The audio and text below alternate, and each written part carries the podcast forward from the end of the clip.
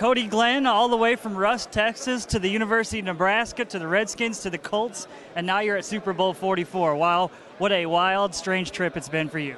Yes, it has. It's been a journey. It's been a long journey. It's been up and downs, but hey, we're at the Super Bowl. I mean, I couldn't ask for anything more. My name is Cody Glenn. My hometown is Rusk, Texas. This is my life, my health, my journey.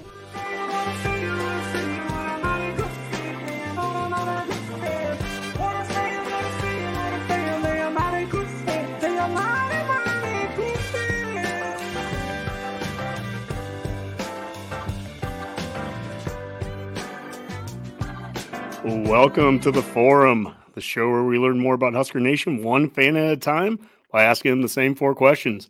I'm your host, Honky, and I'm, our guest tonight is a former Husker. He has the rare ability to say he started on both sides of the football during his time at NU. As an I back, he carried the ball 143 times, racking up 14 touchdowns, 631 total yards. During his lone season as a black shirt, he had 51 tackles and one forced fumble and he parlayed that defensive success into a pro career, getting drafted in the fifth round by the Washington Redskins in the 2009 draft. He'd go on to have a three-year pro career that included playing in Super Bowl 44 with the Indiana, Indianapolis Colts, and today he's an economics and government teacher and assistant football coach at Cypress Fairbanks High School in the suburbs of Houston, Texas. Welcome to the forum, Cody Glenn. Absolutely. Thank, thank you for having me. I really appreciate it. Yeah. Well, you know, I was doing a little bit of research for tonight's show, and I looked up your bio on uh, Huskers.com and sociology major, volunteered your time visiting hospitals, uh, read uh, Read to Succeed book drive, your teammates program with Coach Osborne, where we had Coach Os- Osborne on the show last year. He explained uh, how they started up the whole teammate teammates program.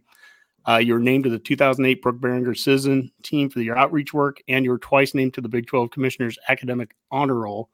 And I, I think what that kind of led me to to think about is you're in the pro, you know, you you played here, you were in the pros. What made you want to get into the teaching and coaching that you're doing right now? And tell us a little bit about what you're doing at Cypress Fairbanks. So here's here's Cypress. I'm actually here now. We um, I'm the head track mm-hmm. coach as well. So we just um, finish up track practice and try to get those guys ready for the uh, track meets that we have tomorrow and uh, Saturday. Uh, but really, with coaching, it was kind of one of those things that when I graduated high school, the coach that I had in high school was such a had a, such a big impact on my life. Is that uh, I always knew this is what I wanted to do. Like my dream job per se was to coach high school football. You know, I never mm-hmm. thought I'd make it to the NFL or anything like that. Every kid thinks they will, but the reality of it, probably not. And so my dream was always to you know, coach high school football because that's what I wanted to do because that's what he did. And so I knew I was always going to come back here and do that.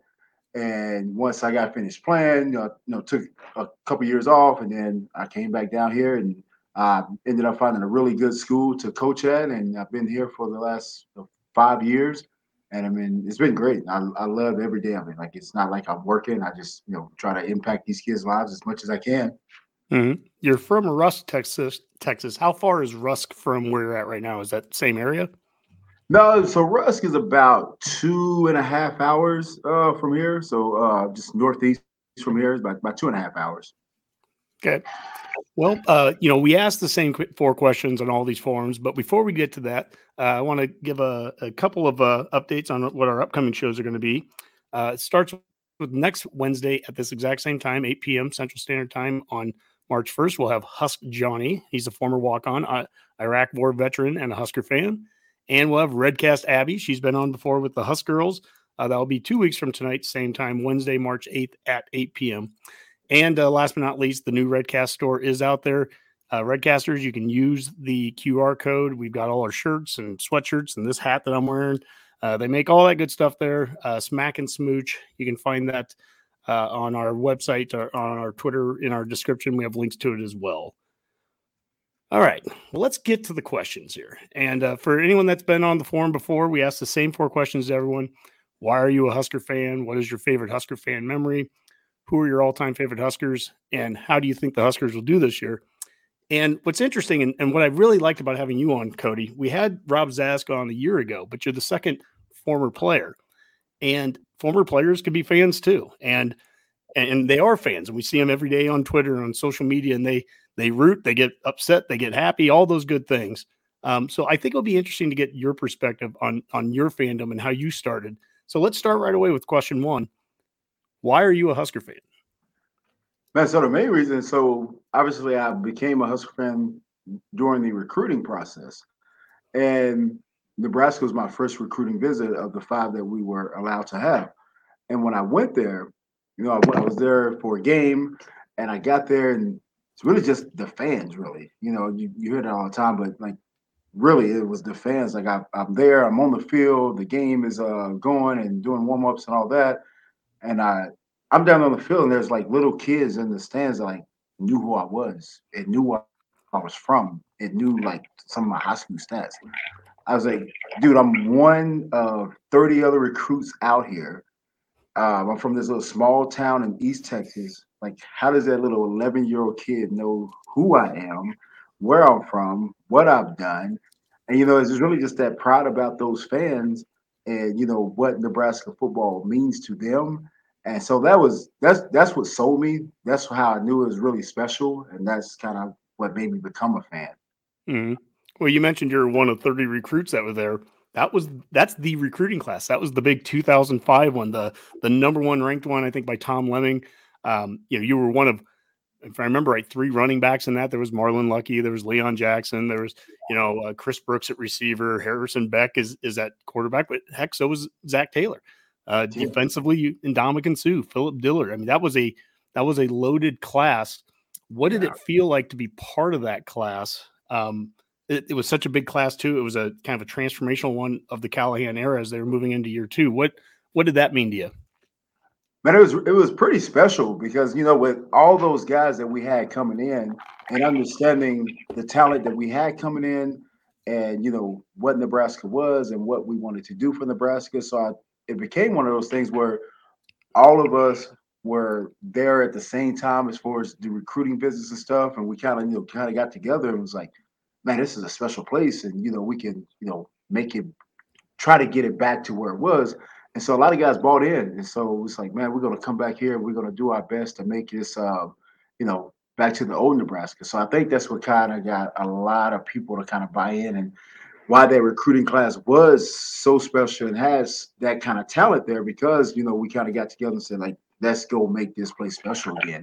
And that recruiting class is, was really special because I mean a lot of those guys, I mean, we still talk to this day. Like, mm-hmm. I still talk to Suh this day. My uh, friend David Harvey, I still talk to him this day. Oh, uh, Philip Dillard, who's the funniest guy in the world, still, you know, still mm-hmm. uh, talk to him every now and then. And you know, you got mm-hmm. all those guys that we played with, and you know, it's it's special whenever it's what 15 years. I don't know however long it was that mm-hmm. we left. Dang, I'm, I feel old, but however long it was that we left, like you still talk to those guys and you still keep up with those guys. So you know, it's, it's pretty special you know, I, I, think about it. I grew up during the Osborne era, the 80s and the 90s. And for 25 years, now I wasn't alive for all 25 of his years when he was coaching here, but for 25 years, I was 20 when when he retired. And I was at UNL at the time. But we had one coach for 25 years. So now we've gone 25 years since, and we're on to our sixth coach since. And so there's been these different eras. I'm really interested in um, you know, what was Coach Callahan like as a coach and playing for him, being recruited by him? What was that era like? You know, it was four seasons here. You got three of those years, and then your last season was with Coach Pelini. But what was the, the Callahan era like those first three years for you? Man, it, it was different just in the, you know, the sense of it was almost more business like. You know, I think mm-hmm. with Callahan, I mean, you got in the you know meeting room with him and from football, there was not a smarter person that I've ever met that knows football X's and O's, like offensive lineman, like he was a guru at that, you know, mm-hmm. running schemes and different things like that. Like it's the smartest guy to this day that I've met as far as offensive schemes and stuff. I just think with with that staff, the biggest, you know, separation from them and Pelini was like the relationship with players. And you know, I think a lot of those guys that kind of came from the pros and they didn't really have that those relationships. They didn't really build those relationships with the players. I understand, like, I mean, we're still 18 year old kids, and we just left home for the first time. I mean, I'm you know hundreds, almost thousand miles away from home, and you mm-hmm. know I don't have that support that I grew up with and I'm used to. So you know, I'm looking for that, and you know they wasn't there. What you would expect, you know, you I didn't really get that from them as far as what I would expect, especially with the relationship that I have with my high school coach. And so that was the main difference is those relationships that they built with the players. It, it just really wasn't there. Mm.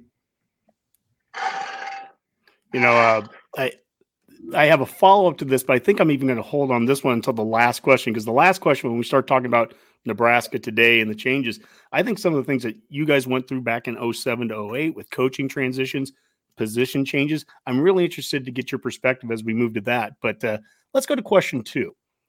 What is your favorite Husker fan memory? Oh man, uh, I don't know if it's as a fan, but obviously, like when I was playing, mm. is you know, I just think of the game, and obviously, one of my better games at running back because um, you know we went and played Ohio State in Ames, is Ames, yeah, in Ames, Iowa. Uh, mm-hmm. like Thursday night or maybe Saturday night, I don't know, but it's a night game. It was on TV, it was on ABC, and you know, I think the so funny story that I don't even think our equipment manager people know this, but so the week before, uh, who do we play? I have to look it up and see who played. But the week before we played Iowa State back in 2006, I think it was like October 2006, right around my birthday or something. And I didn't play much the game before that, and I was I was pissed off. I was mad, and so in my mind, I was like, I am leaving. I'm done. So I took my jersey, all my stuff, I'm leaving.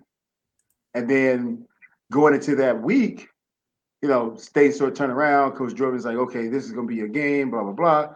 I was like, okay, yeah, whatever. And I forget that I took my jersey. and so we get to Ames, Iowa, and we get ready for the game, and the equipment guy calls me like, "Oh, where, where's your jersey?" I was like, "Oh, I don't know." so they ended up. So we had this guy named Grant Mulkey. I don't know. He was a receiver for us. Mm-hmm. And he was 84, and for some reason he didn't travel to that game. And so we ended up having to take his jersey and make that eight into a three. I had to wear that jersey. So if you see any game in 2006 prior to the Iowa State game, I had like you know cuff sleeves.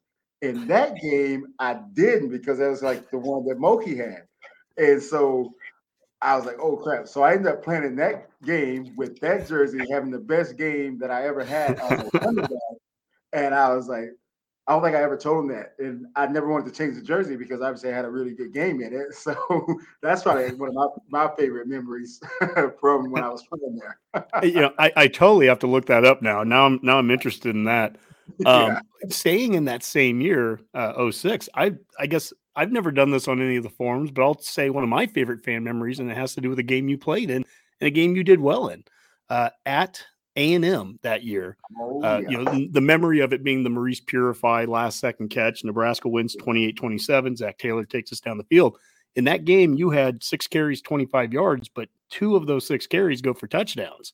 Yeah. Uh, this is where our seats were. We uh we're four rows up in that southwest corner, right in the end zone. I want to say one of your touchdowns, I think, was right in front of us, almost like we could reach out and, and grab you.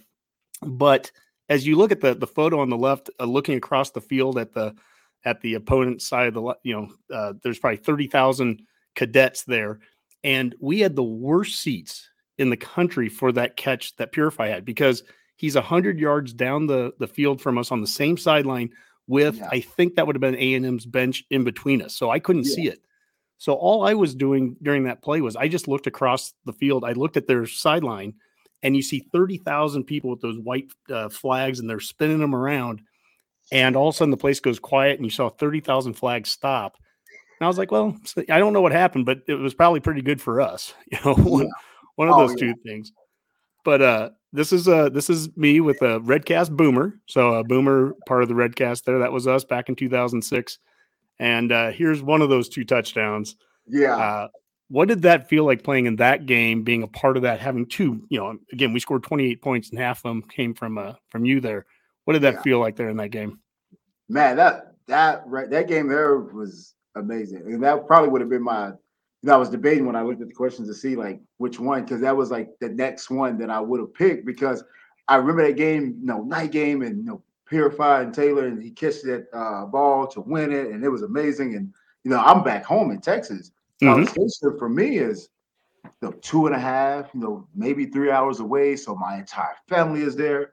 And so to be able to get the ball and, and score two touchdowns and like, you know, have a pretty good game. And I mean, it was amazing. And that just that game in itself was just, you know, it was great with the back and forth and uh being able to win it the way that we did win it. Uh, it was it was awesome. It was one of the, you know, one of my, you know, greatest memories from being at Nebraska was that game. That was one of them. Mm-hmm. Well, you know, over the years, we've gone to a lot of away games. And, you know, and certainly in recent years, they haven't always gone our way. But, and I Uh-huh. have people that say, like, you know, are you going to stop going to games? Is it, you know, is it my fault, honky, that I'm going to away games? That's why we're losing. I'm like, no, number one, no. And second off, uh, you go as a fan, you go to games because, because of moments like that. That was an amazing weekend. Boomer Nine, we took, we had our wives with us that weekend to go down there. We stopped at Baylor along the way in Waco on the drive down and and went to the old Floyd Casey Stadium, walked in there like on a Friday morning and they were playing a game the next day and they just, you know, they let you walk on the field and that the game at A&M that was the last game of the season for them and at home at least. That was their last home game. And I think they were changing the turf if I remember after that season. So they actually allowed for like almost no one gets to do this we got to walk out onto the field afterwards because their field was sacred. They after the game, you know, they don't let you know fans come on there, but they we got to just walk out there and I'm on the 50 yard line right after the game. This, the amazing feeling, the euphoria of the win. And the other thing is, you know, Nebraska fans, uh, we had our love hate relationship with Texas, the Longhorns, but I have to say, A and M fans were, I thought, amazing. It was a great environment. Uh, College Station was super cool, and so you know, we we even went the night before to the whatever they the yell thing that they do, Oh, and yeah, so yeah, yeah, yeah. yeah, it was it was a it was a lot of fun. It was a great environment, and and uh, it was really cool. And it was you had a, a heck of a game in that one. Oh yeah, absolutely. Yeah, no, that was a good time. I'm gonna move this over because my computer's about to. I need to put my charge on. Sorry. Yeah, no problem. Okay, yeah. Perfect. All right. Yeah, so. But yeah, no, that I mean, just going back to that game, like that was like one of the, the most fun, most fun I've had in college football, just playing. And um, got another funny story with that because so some of my family, like my grandma, for instance, she was at home, she's watching the game, and when I scored that first touchdown, kind of where y'all were at, Mhm. um, I was all excited, and I don't know how they can hear me on TV. Maybe because like I was right there by the mic or whatever, and I was like, "Let's go, let's effing go." and my grandma can hear me on TV, like she heard it. And so after that, because I think that was that game was like in November, early November, maybe. Mhm, Yep. Yeah. And so when I went home between you know that time and the bowl game, whatever, and I went to see my grandma, she had a belt. Wait for me. I'm a 18 year old, I think I was a you know, 19 year old college football player, you know, 6'1, 225, big dude. I go home, my grandma, she put that belt on me. Don't you ever talk like that. Was like, oh, yes, ma'am. Yes, ma'am. I just had to take it. But yeah, it's just it's crazy. Like, you know, college football player getting a belt by my grandma. That was great. Hey, the Redcast is a, a mostly PG thirteen show, so I think you know this is a, she'll appreciate if she's watching. So, yes. Uh, um, well, let's go to question three here. And uh, who are some of your all time favorite Huskers? And before I even get your answer here, I have to look at your description there, and it's your mother's favorite player. Where does that come from? Because that's on your Twitter description, and and we put that on our our graphic of you. So, uh, your mother's favorite player. Where is that from? Man, it's from like whenever when I first got there, and it was in the running backs room, and I can't remember if it was Marlon or Leon or maybe it was Dane Tyler. It was one of one of those guys, and we was kind of you know jibber jabbing back and forth, and uh, I was like, man, I'm everybody's favorite player. What are you talking about? And they was like, oh, no, you're not, or something. I was like, ask your mom, and then like you know just college kids making stupid jokes, and then from now on, you know when I would see one of them, I was like uh, who's your mother mother's favorite player? who's your mother's favorite player? And they would hate it, but that's kind of where it came from. Uh, just kind of messing with those guys in the running backs room back uh, freshman year. Mm. Well, you know, I ask this question every time, and it's always interesting to get the perspective of fans from different generations. We've had older fans, younger fans that, you know, who's your favorite player? Usually is somebody that you kind of grew up watching or whatever. So I'm interested with you, as you said, you kind of became a fan as you were getting recruited, and then now that you've been a part of the program for about 20 years, I, am interested to, to hear your answer here. Is, is, one of your favorite players? Are they? Is it someone you played with? Is, is it someone you were recruited with? Is it someone that came before you here, or, or someone since? Man, I think I actually got a couple. You know, like obviously, so before me, um, you know, one of one of my favorite players uh, was Brett Wistrom. Like he's just a guy that he just did everything the right way.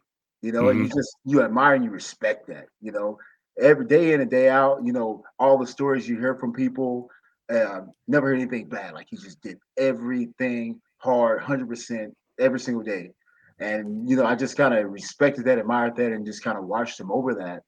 Uh, and then one when I first got there, freaking Adam Carriker. He he was he's just one of my favorite people.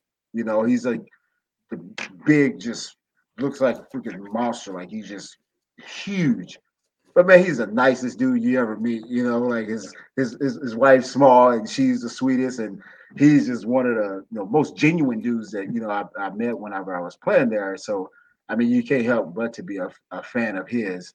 And then mm-hmm. uh, obviously um, Suh, like I'm a, obviously me and him are you know really really good friends. We was good friends there.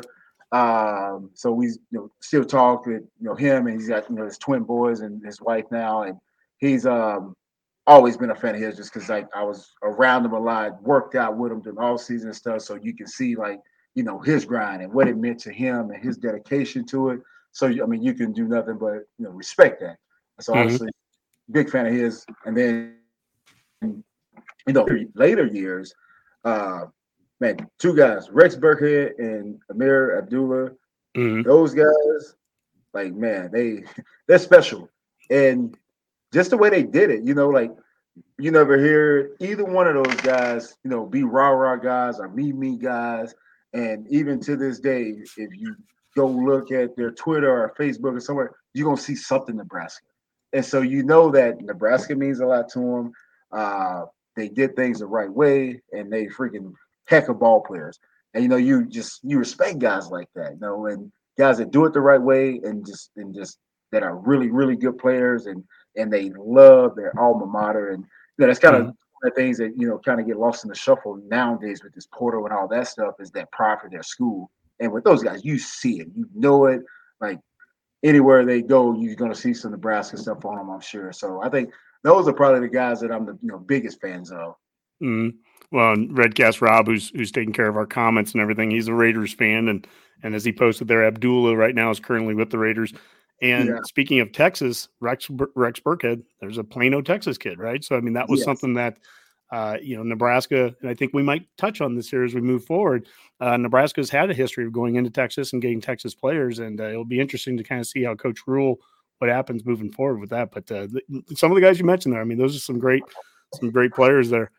Absolutely. Well, you know what? Not I never want to rush through the first three questions, but I really want to get to the fourth one always, and I'm really excited to have this one with you here uh, to talk about how do you think the Huskers will do this year. I mentioned earlier that you have some very unique experiences. I think as a former Husker, you were here during a transition, so you know what it's like to go from one coach to the next. You know what it's like what these players are doing right now in their first offseason, learning a new strength and conditioning coach, learning, you know, new offenses, new defenses. One of the things that Coach Rhule has talked about is there might be players switching positions. That's that's conceivable. You didn't yeah. just switch positions, you switched sides of the ball going from I back to linebacker. So maybe as we get started with this, let's start at that point give us a little bit of your perspective on what you're seeing right now from a transition standpoint and maybe what are these players going through because you've already kind of you went through the same thing yeah exactly i think with what coach Rhule and, and the staff is doing right now everybody's you know buying in and they're believing and i think they've gained that trust from those those players and the players that they're bringing in that they're going to do whatever in the best interest of the players in the program they're not going to go to anybody and say, "Hey, you need to switch to get them to just to switch." You need to switch because it's going to be better for you. It's going to be better for the program. And so I think right now, building those relationships with the current guys and then getting the guys in that they that they want um, is is a really you know special time right now as well because now if you build the, that trust with those guys that's coming in, the guys that is that are already there, uh, just going to kind of make the future in the transition a lot more smoother. Mm-hmm. You know, I, I think about um, one of my. I, have brought this up on the show before. So I would go to coaches clinics, uh, the the spring coaches clinics from the last year of Solich all the way through the Frost era up until COVID, and then I, I, haven't gone the last year when they started back up. But so that's in the spring, and we'd watch a practice and do everything. I'm I'm well known on the show saying that I'm kind of anti green jersey sometimes with quarterbacks, especially if there's a quarterback competition. But I, I mm. have a, a a point to it. It would have been, I think, gosh, it would have been the the spring right before you started actually, because Zac Taylor would have just come in. He would have been in there over that off season. So I think you're probably coming about a week, a month or two later in the summer. Yeah. Yeah. Okay. And we walked into this 200 play two hour long scrimmage. And you mentioned Adam Carriker. He's one of the guys, and Jay Moore and and LeKevin, Smith and Titus Adams and Stewart Bradley, that whole defense, they went out there and and there was no green jerseys, 200 plays. And at the beginning of that practice, Joe Dailey is the starting quarterback. And he looks great in all the drills. He everything he does, you know, he throws the perfect passes, but you get out there and you start playing the football and and and he starts getting hit Taylor gets hit, but Taylor starts to get into a huddle and calls the play and completes the next seven yard out and just kind of moves the ball. And you start to see over the course of this practice a change happen. And I, I remember thinking to myself, I'm like, this is, you can't have this can't happen if, if we don't play real football. Exactly. Coach Rhule has talked about one of the things he wants to do is implement physical football in spring ball in the competition. How important do you think that is? Maybe even from what you've seen from from close or from afar. I don't know how how close you've been the last few years watching things, but how different do you think that can that can make things getting in a spring ball and and seeing the physicality get out there uh, in that competition with the players? Oh man, that's that's such a big thing because you know you also win a lot of respect with the other the other teammates uh, at from the quarterback position. You know, you take mm-hmm. that off, and, and guys know like I'm not gonna grab this guy and drive him down to the ground, but like he's gonna know I'm there, and I'm gonna you know I'm gonna give him something, especially when you got running quarterbacks and stuff like that. Mm-hmm. And you also get some of those quarterbacks that's gonna let you know, like, hey, I'm, I'm not scared. I'm not gonna shy away from it. And you know, if you get one of those guys and they go and they take a little shot, but they jump their butt back in the huddle and they ready to go, like that tells you a lot about that guy. Okay, if he's doing that in spring practice in the fall, we can go win with that guy. And so that really shows the character of a lot of guys. I mean, you sit back there, you know you're not going to get touched, and you just got to throw the ball around here and there. Yeah, you got a great arm, but you know what happens when uh, Adam Carriker, somebody is coming around that edge, you're going to mm-hmm. fold up or you're going to tense up, and now you're to throw a pick or something. And so I think it's important, especially in the spring, to kind of see what you have as a team. I think that's when you kind of find your your leaders and your cap and your captains, you know, mm-hmm. going into the fall because you know when stuff hits the fan, who's going to step up and who's going to, uh, you know, be those leaders. Like, we don't need a rah rah guy or anything like that. You need somebody that's going to step up in certain moments. And as a coach, you know when those moments are happening, and you know those guys are stepping up. When everything is good, you know anybody can say, "Let's go and let's do this and that." When things are not good, who's going to rally the troops together? And so mm-hmm. that's why I think uh, spring ball is so so important to you know establish those leaders establish uh, who's going to be the guy, who's going to be the quarterback, who's going to be, you know, whatever positions that you mm-hmm. know fighting for.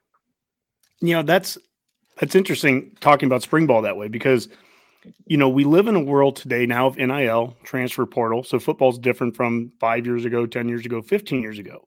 But at the same token, uh, Coach Rhule has talked about he wants this to be a developmental program, and we've kind of talked on our show about what does that mean? What does a, de- a developmental program mean in today's football? And the first thing to me that comes to mind is you've got to be here now. You have to be here during this time of the year. Spring ball is that important. The off season, the strength and conditioning, the mat drills, all those things.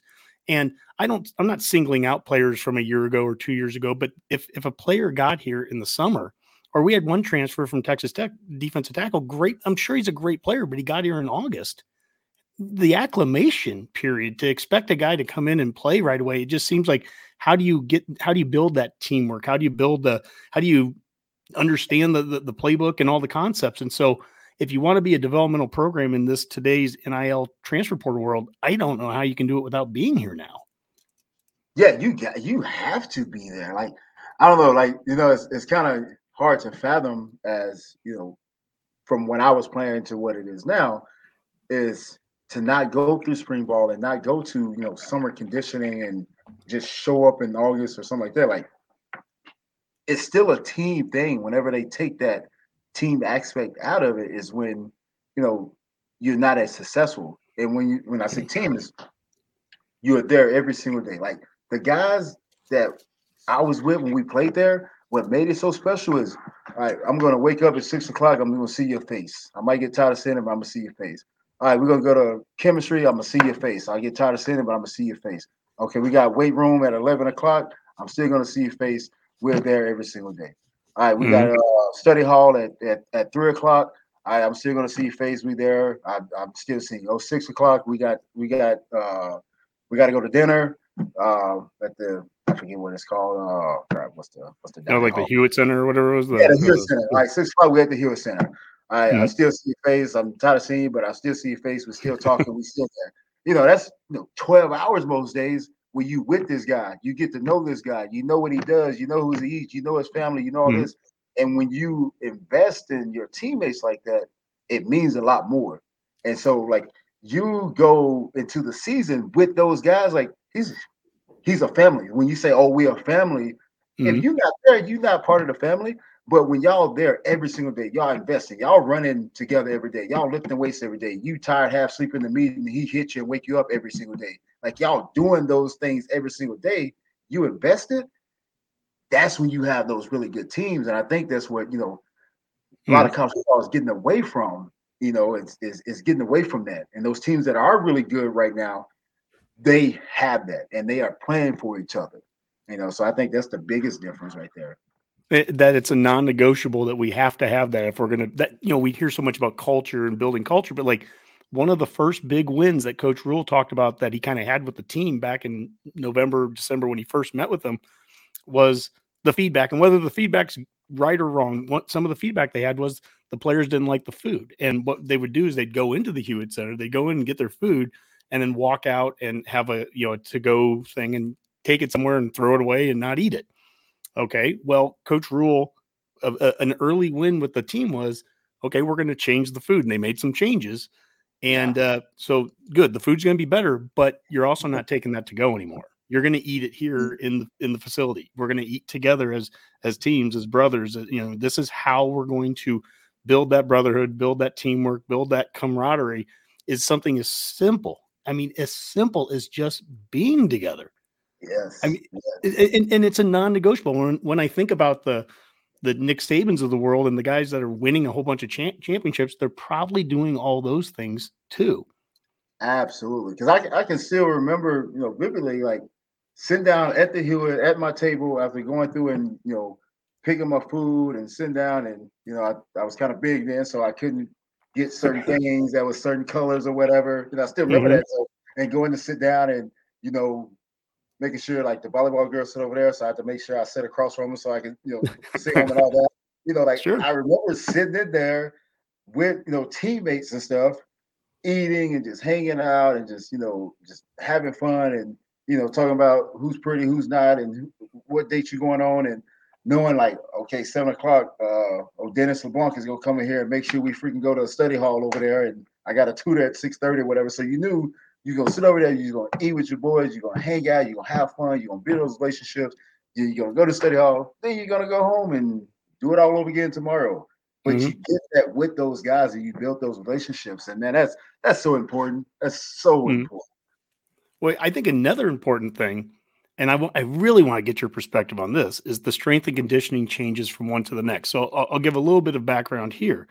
Um, I talked with one of the former offensive linemen um, who he just left the program uh, just after the season. But um, we were talking about. I asked him, you know, how's the the new strength and conditioning going, and he said, "Oh man, it's just it's different. They're doing a lot more flexibility, kinesiology, that kind of thing." And he, the last thing he's going to do, he wasn't going to crap on the, the former strength coach. He was like, "Look, he got us big, he got us strong, but this guy's going to do something different with us." Okay, I go back and I think about you guys, and you had Dave Kennedy, and then you had James Dobson. And tell me if I'm right or if I'm wrong here on it. But my, as I recall, when Dobson got in there, first off, there were some some fairly easy changes. Like I remember Dillard, they tried to make him into a middle guard that one year, like in 2007. So he was like 270. They're like, yeah, we're to get him, uh, you know, some weight loss. Um, Suh got a little bit big there, I thought too, kind of by 2007. They were, you know, and he, you know, transformed his body. But I even remember Dobson saying defensive backs, they, they were tight in the hips. And that was something they really focused on that first offseason. And it got them looser. And, and by 2008, that defense that had given up 60 points to Colorado at the end of 07, that's the same defense, the same players that are there in 08 and 09 as, as this defense gets good. So that's a very long way to go around this and say, how much difference can we expect with a strength and a different mindset of strength and conditioning? What what are the players going through right now, and what potentially what are some of the differences that we could see next year and, and in the years to come? Man, and I think with the guy you was talking about is um, it's it's going to be it was a very similar situation as far as when I was there and we had that transition. Is man, I love Coach Kenny to death, great guy. And yes, I got stronger. Like I think I was a lift of the year, like you know, mm-hmm. like 705 pounds or something like that. Like it was awesome for what we was doing. And that's all I knew. When Coach Dobson came in, like it was totally different. And it was almost to the point where it's like, man, am I really getting something out of this? Because we was focused on flexibility. And it wasn't like, let's put a thousand pounds on your back. Okay, let's put, you know, 50% of that, but let's go down and let's come up fast you know, let's do uh, Scott let's, let's do uh, eccentric and uh, movements and stuff like that. And I was like, okay, mm. pressure. Let's do quicker stuff. You know, longer rest, fast stuff. And I was like, okay, we're just gonna trust the process, and it, and it worked. Like you know, I, even just you know, for me, just thinking about you know my situation is, you know, I went from you know being the stiffer bag that I didn't really have much much uh, wiggle. Like I just you know, go straight downhill, and if you're in my way, you better get on the. You're gonna get, probably get ran over. but mm-hmm. on the defensive side of it, I just felt like with what we started doing with Coach Dobson and the flexibility and not you know having as much weight on our back and you know you know having more you know explosive movements. That was the big thing. Explosive movements. Mm-hmm. Uh, you know, low reps, being more explosive. Um, everything just changed. Like I felt more athletic. I felt looser. I felt, you know, I, I, had some, you know, hamstrings when I was first playing the running back, but you know, I felt healthier. I didn't have any, you know, you know, tight muscles or anything like that. My hips was free. Like just in general, my entire body just felt better uh, doing that. So I think with what the guys are about to experience now, hmm. with the new uh, strength coach and you know what he's going to be doing, man, it's just going to help those guys be more fluid and more athletic and, you know, not have as many injuries. And with that, guys just going to play better. You know, I, mm-hmm. I, feel they will. Well, you know, I, am interested to see what they even start to look like in spring because, you know, I mentioned I go to those spring uh, clinics and I, I recall 2008 like it was yesterday and seeing the first guy that I saw come out of the the tunnel when we were down there on the you know all the coaches are down there on the field when you guys are practicing and First guy that came out was Suh. And I mean, it was only, you know, three months after or four months after the end of the season, but he came out and physically he looked transformed. He, he almost looked skinny. It was weird. Yeah. Like, but, but, you know, I mean, by Suh's standard skinny, his arms are still, you know, big as tree trunks and everything, but he was, but he looked, he looked really trimmed down. And, yes. and you saw that with a number of, of, of guys. You just saw that there was some physical trait differences. And you kind of mentioned there the flexibility difference that you started to feel the honestly, that was a knock on the offensive line. I just happened to be talking to an offensive lineman at the end of the season, but the offensive line last year, it's not lack of recruiting accolades. There's three guys on that offensive line that were top 100 recruits, and and their guys are six eight and six nine and huge dudes, but they it seemed like they lacked some of the mobility or the, some of the flexibility, and that's just that's what kind of I'm, I'm, maybe starting to create a narrative that isn't there. I don't know, but yeah, I'm starting to think like, is this something that can we see a guy instead of the, the mentality that we have to replace players. The only way we can get better is we have to find someone else who's better. Sometimes it's like, you know, Suh wasn't too bad. Cody Glenn wasn't too bad, but you know what? Maybe he doesn't play running back. Maybe he plays linebacker. Maybe we, you know, we move guys around. Maybe let's get Dillard back to a middle linebacker and get him into middle linebacker size. And holy smokes, before you know it, these same dudes exactly. are leading the, de- I mean, that 2009 defense that had so many of the same guys that were playing in Colorado in 2007. But Yeah. that 2009 defense is the best defense I've probably seen Nebraska ever have, and I've I've watched all the 90s ones. I don't know that any one of them are, are better than than 2009. Yeah, like that was a very, you know, a really special uh, unit that we had there, and I think a lot of us just bought in to what Coach Dobson was doing. And yeah, like you said, like even with the guys we got now, it's not really always a lack of talent. You know, it's just kind of, you know, trying to put things together. If you're offensive lineman, you got to be able to bend, and if you can't Mhm. squat down and put your behind to your to your ankles, and you know, we got we got some problems. We got to be able to do that. You got to be able to open those hips up, get down the line, uh, move, Mhm. and if you're doing a bunch of heavy, you know, squat, you're on a BFS system or whatever the case may be, it's hard to do that.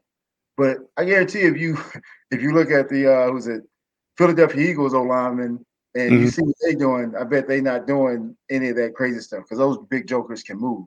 And so when you make some of those changes, you know, you evaluate some guys' skill set based on who they are now, maybe not where they were when they came out of high school. Because I mean, guys develop differently. And Mhm. you know, that guy that was a you know three, four star running back coming out of high school, I mean, he might be a four star linebacker now, or you know, that D tackle might be a you know a five star right guard now, you know, just because Mhm. that's and having fresh eyes from new coaches, being able to see those guys, it may uh, it's going to allow them to evaluate those guys differently than what they were. Because when you with somebody and they already at this position, that's all you see them as. But now with this new coaching coming in, they can see different things that maybe the other coach was like kind of blind to because that's Mhm. what knew.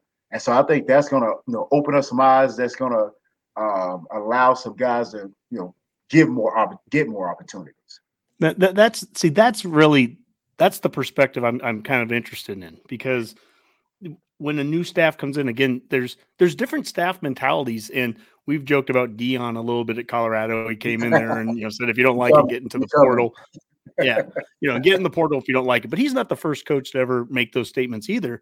I love the fact that Nebraska has 100 and you know 203 guys right now. I'm glad nobody got ran off yet let them go through the process. Let them go through mat drills. Let them go through spring ball and we'll see who who you know there's going to be someone that surprises us that comes out of nowhere and surprises us and there's probably going to be a player that we think is a guaranteed stud going to be the starter at some spot and he he doesn't make it you know and that's okay. All of that's okay. It's part of the the process. You said trust the process earlier and that's that's kind of the process that we're going through with the transition. Exactly, exactly. Because you're gonna have a lot of kids that, that come in and I know, especially like just thinking about it, my situation was when those new coaches came in, I was like, man, this is opportunity. There's Mhm. another kid out there right now on that on that roster that's seeing this as an opportunity that maybe they didn't get before, that they've been waiting for, and Mhm. they know that you know they have the talent and maybe you know it hasn't been seen or that they can do it somewhere else. So there's a guy that right now that's hungry and that's waiting to show their talent. And next fall, we're gonna know who that guy is. And that's mm-hmm. what's going to be special about this transition. All those guys there and staying there and working and, and and stepping up to those challenges and taking advantage of the opportunities that they about to get. Like there's mm-hmm. there's a guy. I'm, I'm I'm waiting to see who that guy's going to be. But I'm telling you, there's a guy that we don't know right now. But in the fall, he's going to be a dude. Oh, I love that. Well, you mentioned a dude. You mentioned Dane Todd earlier as you were talking about the Oh, uh, your yeah. mother's favorite player, and he's a fullback. and Coach Yes. Satterfield, the new offensive coordinator, he's talked about the fullback being a part of this again. Um, we don't have a current fullback, at least somebody from a year ago that's on the roster, so that could be somebody moving from a position, someone seeing an opportunity. Uh, that'll be a lot of fun. Um, what uh, you know, you're coaching high school right now. What do you, being a high school coach? I mean, are you specific to a couple positions, or are you kind of all across the board with what you're coaching? What do you do at uh, at Cypress Fairbanks? So I'm a so our our school. I mean, it's 3,500 kids there. It's a 6A, biggest classification in Texas. We got 16 coaches on staff. Uh, so I'm the I'm the running back coach. You know, we got a quarterback coach, an O line coach, an OC. Hey, like we so we got a ton of coaches. But I'm the running back coach um, here, and so I got all the running backs and fullbacks. We actually have a fullback in our system. A lot of high schools don't have fullbacks anymore, but you know, we play with tight ends, fullbacks, 21 personnel, 11 personnel, 12 personnel, 10 personnel. Like we can go all personnel because we, we that's what we do. And we Yep. have you know, D1 tight end. We have you know, two D1 receivers. We got uh, a quarterback that just committed to UT. I tried to get him to to Nebraska, but I couldn't convince them to go up there. But like we got some, you know, some really good kids. Uh, but yeah, so I, I do the running backs here, and we got another running back that's a D one running back that's a sophomore. So yeah, we got some kids here. yeah, I just uh defensive 2025 defensive line prospect Landon Rink. Yeah, Landon uh, Rink just got, just got a Nebraska offer in addition to a number of other top P5 offers. So oh yeah, and he is a dude. Like he is he is the real deal. Like that kid is. I mean, he's like number 53 in his class, regardless of position, I think. And mm-hmm. his, his, dad, his dad actually coaches here with us as well and he's like our uh, co-DC. He played D line at, at UT, but I mean, this kid is a man child. Like I don't know, mm-hmm. uh, you see Little Giants. The what's what's the kid name on Little Giants? I know Icebox was the girl. What's the uh, I forget oh, the kid name. Yeah, you know what I'm talking about, bro? Mm-hmm. Uh, that's who he is. Like, golly, he is a animal, and he loves it. Like, we had to kick him out. Like, he loves it. He'll live up here if he could. Mm-hmm. yeah, so well, we, I mean, people. Well, you know, up up here in Nebraska right now, we're hearing a lot with Coach Rhule and the new staff. Um, geez, uh, Bob Wager was the head coach at Arlington Martin, and and you know you have uh, Garrett McGuire is the son of of the the head coach at uh, at Texas Tech, who was a yeah. was a, a, uh, high school coach that Coach Rhule brought up at Baylor, and so we're hearing a lot about Texas high school football right now in this yeah. state. Give a little bit of perspective to the to the listeners, to the viewers what is Texas football like, Texas high school football like, especially at the highest level, like you said, 6A? Um, we've talked about spring ball at Nebraska, but there's spring ball down there. I mean, what is it like, you know, being a part of the highest level of Texas uh, high school football? Man, football down here, I mean, you hear about it, you see Friday Night Lights, and you see all this stuff, but man, it's kind of a code down here. I mean, it's a year round thing. So, I mean, if you just go on a schedule right now, so right right now we're in track season, off season, and 707 season pretty much. Mm-hmm. And then we'll go April 21st is, you know, April 21st, we start spring ball. We get 18 practice over the course of 30 days. So, I mean, that's like a full uh, fall camp. So we get 18 practice um, over those days. And I mean, we get after it. And now we mm-hmm. can see like some of our young guys and uh, we answer questions as far as who's going to be this position, who's going to be this position. So now you went from 707 to spring ball, and now going into the summer, you know, we picked back 707 up. You got uh, strength and conditioning camps, and that and that's like the kids come up three days, four days a week, three hours a day, running, lifting, football every single day, four days a week, and then you go and you get uh, was it Fourth of July off, and then you get the last week of July off, and then we start back up uh, second week of August, and we get after it all the way, hopefully until December. Get mm-hmm. a couple mm-hmm. weeks off, then we back in January, back in off season, and it just starts all over again. And that's just the way it is because everybody's doing it. So if you want to be competitive, that's what you have to do. And so it's mm-hmm. it's a really really big big deal down here. Well, you know, um, this actually, you just set me up perfect for. You were in a, an article a couple weeks ago, uh, Evan Bland, World Herald, and it was Nebraska's winning over Texas high school coaches, including former Husker Cody Glenn. I want to read a little piece of this because I think this gives a good perspective on uh, the, the the state of Texas, the high schools there. Uh, it says that Glenn felt that the the old familiar game day jolt last weekend while attending a regional meeting as a member of the Texas High School Coaches Association. The running backs coach heard Susan Elza address a crowd in Nebraska as Nebraska's chief of staff one year after she commanded a room of two to 300 coaches at a director of athletics uh, for the University Interscholastic League, the governing board of the state's high school uh, activities. Glenn heard 24 Husker, 24 year old Husker receivers coach Garrett McGuire talk too. Coach Matt Rhule spoke at another regional site that day, prompting uh, the president elect there, Kendall Miller, to tweet Nebraska is the Big Ten school of Texas. Uh, the Nebraska staff is planning to be at statewide coaching clinic in San Antonio this summer that annually draws thousands. And then Cody, you went on to say whatever Elza says and Rhule says is golden, and we can trust that. A lot of it last weekend was reaching out to these high school coaches in Texas and earning that trust as Nebraska comes back down to the state of Texas to start recruiting. We feel comfortable sending our kids out there because we know they're going to be taken care of mean, how much does that mean that these guys in Nebraska, they've been going out to, to schools in Nebraska, and that's meant so much to our local coaches. But what does that mean to you down there when you're seeing uh, you know McGuire and Elza and and you know all the, the wager, all these coaches making that emphasis down here. Oh man, it's it's huge because I mean, you know, being from Texas, being a, a former Husker, being a, a, Texas high school football coach, and now seeing them come back here and making Texas important, making recruiting Texas a big deal. And man, and and we, as a Nebraska fan base and Nebraska in general, with Susan, Dr. Elza, I mean, we struck gold there because this woman, mm. she is, she is, she is everything as advertised.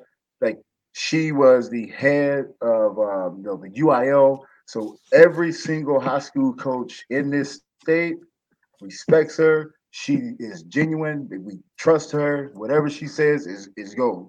And so now you have Susan Elza, who has the respect of every high school coach in Texas. She come down here, whatever she says go. She sends somebody down here, and if if any coach is unsure about anything, we have her number. We call like, mm-hmm. hey, so and so, so and so, like, okay, coach, trusted, they're good. Elza said yes, okay, we good. Bye. Like so, you have somebody like that that has the respect of all these high school coaches. Now you have, you know, the recruiters coming down. I think uh Knighton, Terrance Knighton was down here not long mm-hmm. ago, mm-hmm. and now you got all these uh, coaches from Nebraska coming down here, you know, with that, you know, stamp of approval from all the high school coaches that we've gotten from you know, Susan, uh, Dr. Elza. And so it's really big that now we're going to be able to recruit Texas a lot heavier than what we've been able to do in the past because, for one, it's become more important. It's become really, really important. Uh, so now they are coming down more. And mm. I always kind of regret, or not regret, I used to hate that we left the Big 12 because I felt like when we left the Big 12, now we can't recruit Texas as much mm. because when I was being recruited and we was in the Big 12, like you know, Coach Jordan or Coach Gill, and then they come down to my house and like, hey, you are guaranteed to see your son play in Texas at least twice, two to three times a year. So you're going to see him there. I mean, we don't have that recruiting uh, tool now. We can't guarantee parents that. So how mm-hmm. else get them there?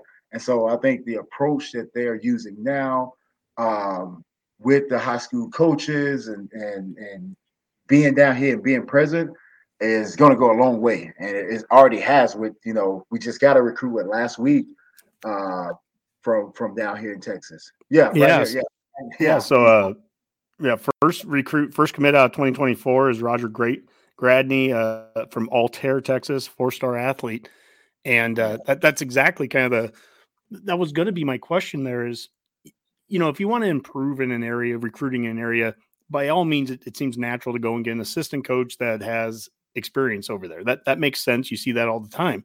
This feels like a little different approach. That you know, I I'll be honest with you, I'd never heard of what the University Interscholastic League of Texas was before Dr. Elza was was uh, hired here. But it seems like a really big hire and kind of one that in in some circles could go under the radar or to go after Bob Wager and to get a, a sitting head coach who has had 20 years of of, of uh, experience and success coaching right in it you know so you're not grabbing a you know a college assistant there you're going in you're you're getting right into the heart of it and taking people out of it that that have all the connections.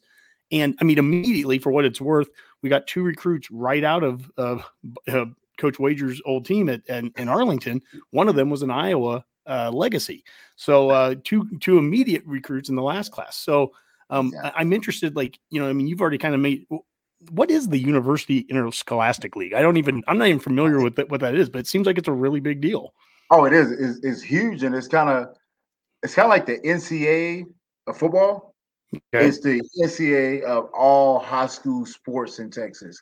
And so it's really just kind of our governing body. And so mm-hmm. now you can have like, you know, kids move to different schools just because, okay, that school is not as good, so I'm going to go to this school so we can make this school really good. So now, so now you have to live in a attendance zone, and if you move like the uh, you have to send your paperwork to the UIL. They have to verify. They have to check it. Coaches have to go out and do home visits and make sure you live at those places. So it's really just to kind of govern high school sports and just kind of you know keep it pure and not have like you know super teams and all this these type of things. So uh, it's really just kind of regulating our governing body over you know Texas high school sports. So really the NCAA of high school football. Well, here Stephen Costello writes and he goes, "I can't wait to go meet the coaches in San Antonio during these clinics. Uh, are you? Will you be heading down to San Antonio for those clinics? Oh yeah, I'm there every year. It's it's me and about I don't know 10, 12,000 coaches there. Oh wow. Yeah, and it's not even just football coaches. I'm majority of them, yes, football coaches, but I mean, you get volleyball coaches and uh, coaches of other sports, track coaches, and everything. But yeah, I mean, to have 10, 12,000 coaches in one place, and majority of them, over half of them are football coaches. I mean, mm-hmm. it's, it's a great time. It's a fun time.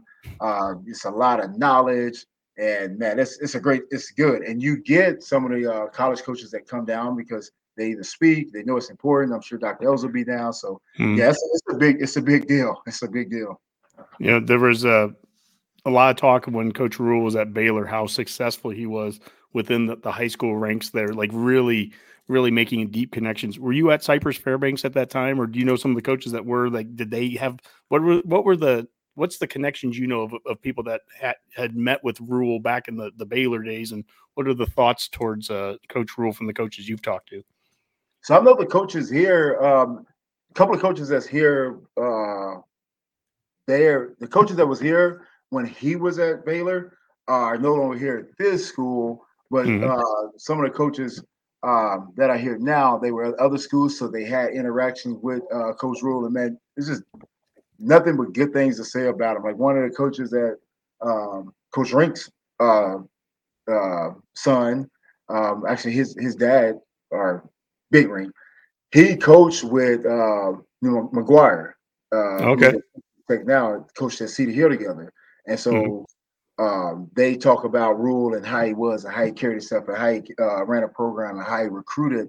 And, you know, they all kind of, you know, and all of them, and they you know, respect him and, you know, they understand like he does things the right way. So, I mean, I've heard nothing but great things about him.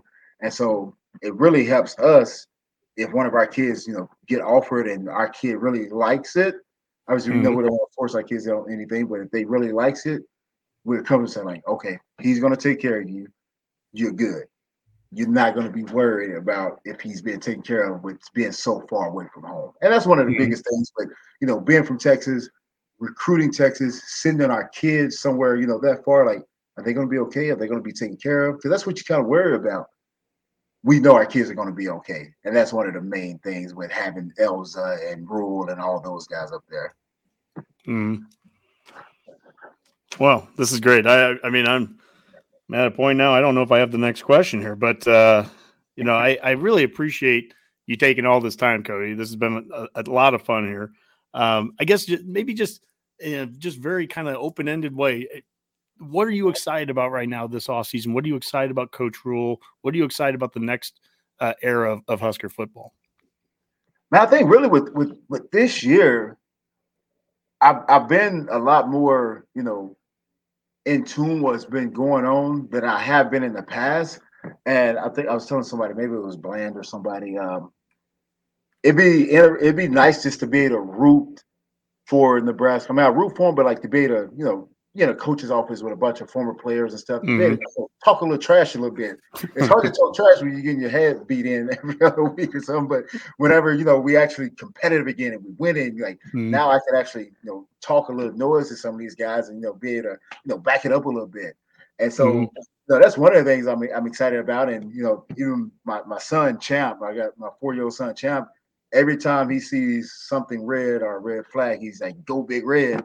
And mm-hmm. so like I'm ready like to be like, hey, champ, champ, Nebraska's playing, like we win and you know, give him his little, you know, Glenn jersey with dad on the back and all that. And just, you know, be, be proud of it, pr- uh, proud about it again, you know. So uh, mm-hmm. I think with this new staff, they they're bringing it back.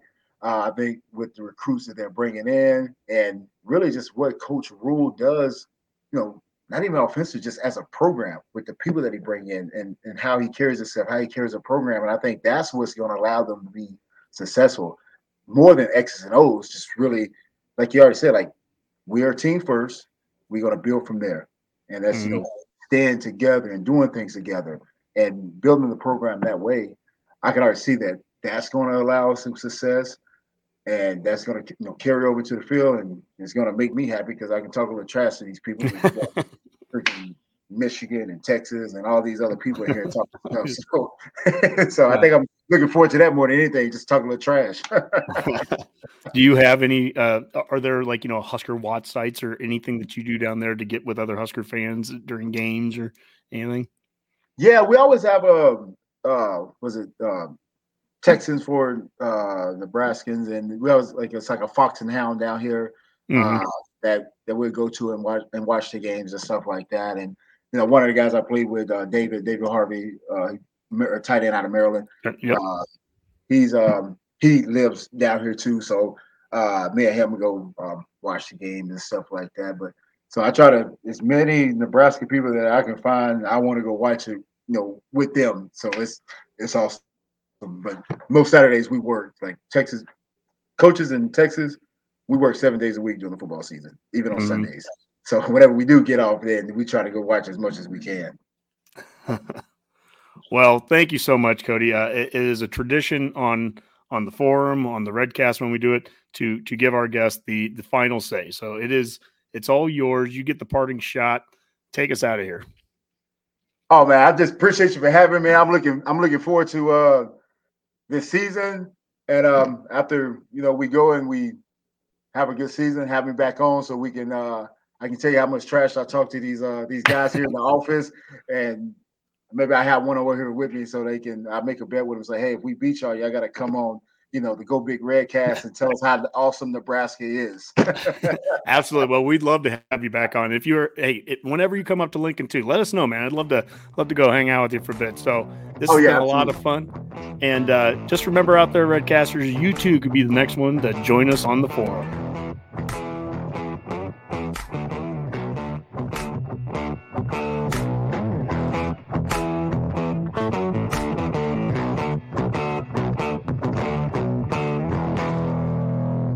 Hurrdat Sports Network production.